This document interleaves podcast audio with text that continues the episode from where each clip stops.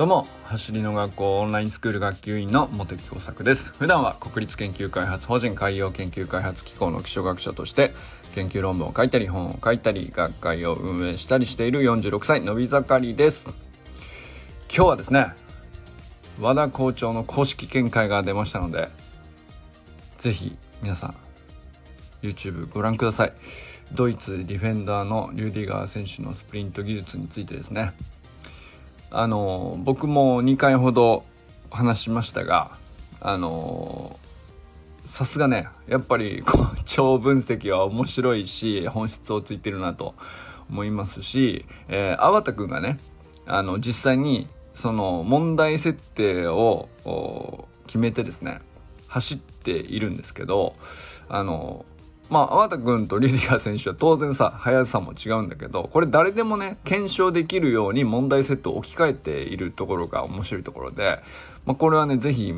皆さんもできる問題設定に置き換えてあるんで、やってみたらいいと思います。そうすると、あ、確かにってなるっていうね、まあそういうテーマにうまく、うん、本質をこう、ついて、えー、問題を設定し直してると。で、だからサッカー全くできなくても、あ、確かにこれやってみればいいわ。誰でもできるわっていう風にね、なってると思うんで、あの、ぜひね、見てみてください。えー、タイトルはですね、括弧して侮辱行為このプレーはスポーツ界が変わってきた兆候かもしれませんというふうにタイトルされています走る学校の YouTube チャンネルの最新の動画で今日アップされておりますのでぜひ見てくださいまああのさすがにねみんな注目していたあの瞬間とはいえねだからもうあのわずか0.5秒の瞬間なのにこれほど注目されたワンプレーしかも得点シーンじゃないからね。そこでねこれほど注目を集めているっていうのはうーんまあ一部では炎上っていう言い方になっていますけどあのー、これは何だろう。やっぱり確かにそのスポーツ界が変わるきっかけになりうるエネルギーを感じるというかここをねやっぱり大事にしたらいいんじゃないかなと思いますね。僕ももう今日でね3回目ですけどまあしつこいって思われるかもしれないけどでもそれだけねあの0.5秒の中に全てが詰まっているからね。そのサッカーっていう球技の面白さも詰まっているし、えー、サッカーという球技の中にスプリントが持ち込まれて来ているというね明らかな、あの、証拠がねあの瞬間にあるわけですよね。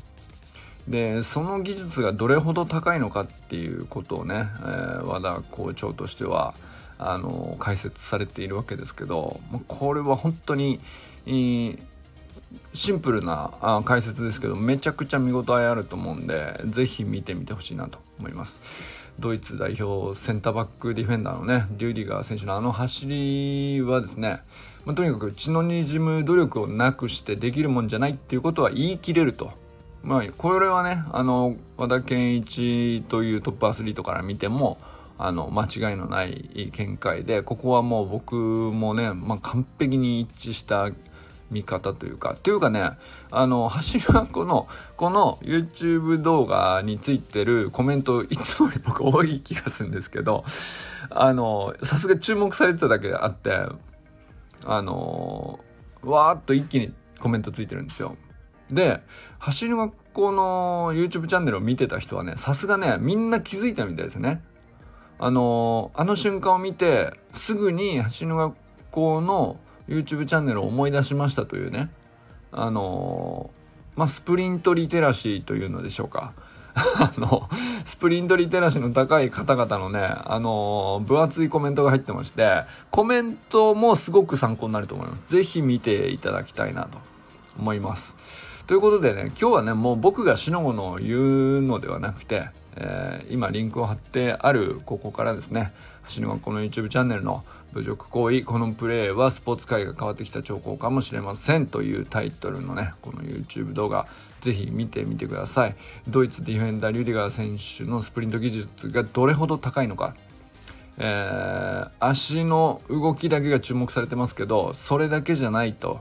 あのー、いうこととねまあ浅野選手も一方でね、あのオフェンスとディフェンスっていうのは目的が違うんだよっていうところもねサッカーの面白いところなのでそこも考慮した上であの問題設定をこういう風に置き換えると誰でも検証実験できるし、えー、なんだったらねそのスプリントを他のまあ、サッカーに限らず別な競技に置き換えてどうやって生かしたらいいのかっていう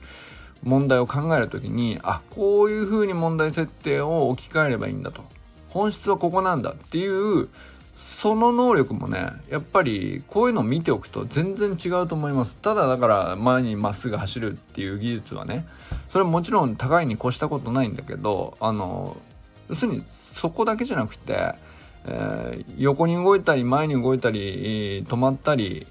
判断したりっていうさまざ、まなあのルールに従った動きが球技だとあるわけじゃないですか。でじゃあその場合はどうしたらいいんですかって聞くのももちろんいいんですけれどもあのこの校長の解説見てるとね要するにその様々な場面において目的は何でそのためにはあの最短でどうすべきかだけどあくまでこういう体制でなければいけないとかっていう制約を抽出してですね本質にただけフォーカスするっていうね。あのその枝葉にとらわれてしまうとあのセオリーではこうするべきだと言われてるみたいなこととかそういうところから抜け出せなくなっちゃうんですけどあのシンプルにスプリント技術をあのどういう問題設定に置き換えたらあのその競技に活かせるのかっていう考え方ですね。これがね、非常に、あの、今回の動画では、あの、よく出てるなと思うんで、是非、その点もね、注目するところじゃないかなと思います。ということで、これからも最高のスプリントライフを楽しんでいきましょう vamos